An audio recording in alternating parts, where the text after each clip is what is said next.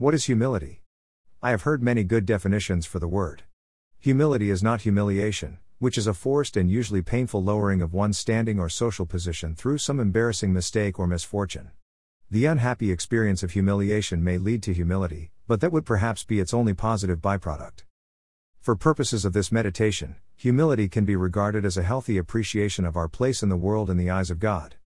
It is not putting ourselves down or belittling our accomplishments.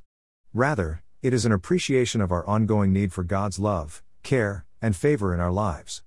And recognizing that we as a person are no better or worse than any other people in God's world. When Daniel was called before the co regent Belshazzar to explain the mysterious writing on the wall left by the disembodied hand, he reminded him that King Nebuchadnezzar before him had gone through a humiliating experience sent from God. Due to his excessive pride and faithlessness after being especially blessed by the Lord, Nebuchadnezzar was forced to live among the wild animals for seven years before finally coming to his senses and gaining a true sense of humility. When he finally acknowledged God's sovereignty and goodness, he was restored to the throne.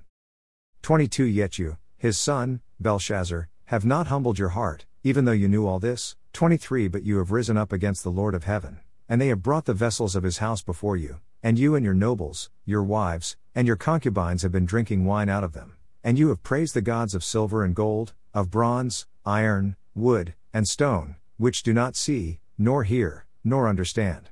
But the God in whose hand are your life breath and all your ways, you have not glorified. 24 Then the hand was sent from him and this inscription was written out.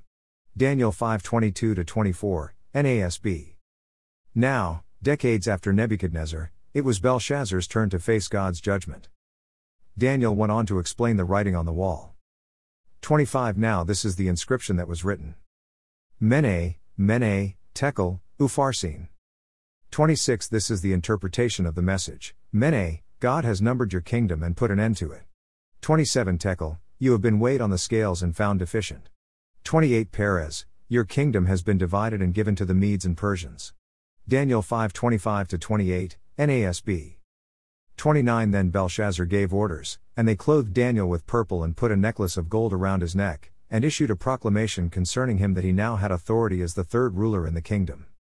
Despite Belshazzar's appreciation for Daniel in clearing up the mystery, God's time had come for the transition from the Babylonian Empire to the Medo Persian Empire. The head of gold in Nebuchadnezzar's dream in Daniel 2 was coming to an end, and the chest and arms of silver were about to take over. King Cyrus had united the Medes and the Persians, and now his sub king Darius had his armies outside Babylon, looking for a way into the city. By diverting a portion of the river that ran beneath the wall, they were able to enter in through what had been an underwater tunnel. 30 That same night Belshazzar the Chaldean king was killed. 31 So Darius the Mede received the kingdom at about the age of 62. Daniel 5:29 30, NASB. God's judgment of Belshazzar was now at hand, and unlike Nebuchadnezzar before him, there would be no restoration to the throne this time around. Belshazzar had insulted the Lord in just about every possible way until finally God's patience ran out for both him and his empire. God is long suffering with us, wishing all to come to repentance. But if we pridefully taunt him and act with sacrilege day after day, continually rejecting his generous offer of love and forgiveness for us, we may one day find ourselves near the end of our rope in a desperate situation. The time is now for spiritual clarity and humility, recognizing our true place in God's universe. When we realize that God and His power are real and that He is for us, not against us, we can turn to Him, even from a place such as this, and He will forgive us. Nebuchadnezzar's story is testimony to the great lengths God will go to for our salvation. Reflection Am I practicing humility today?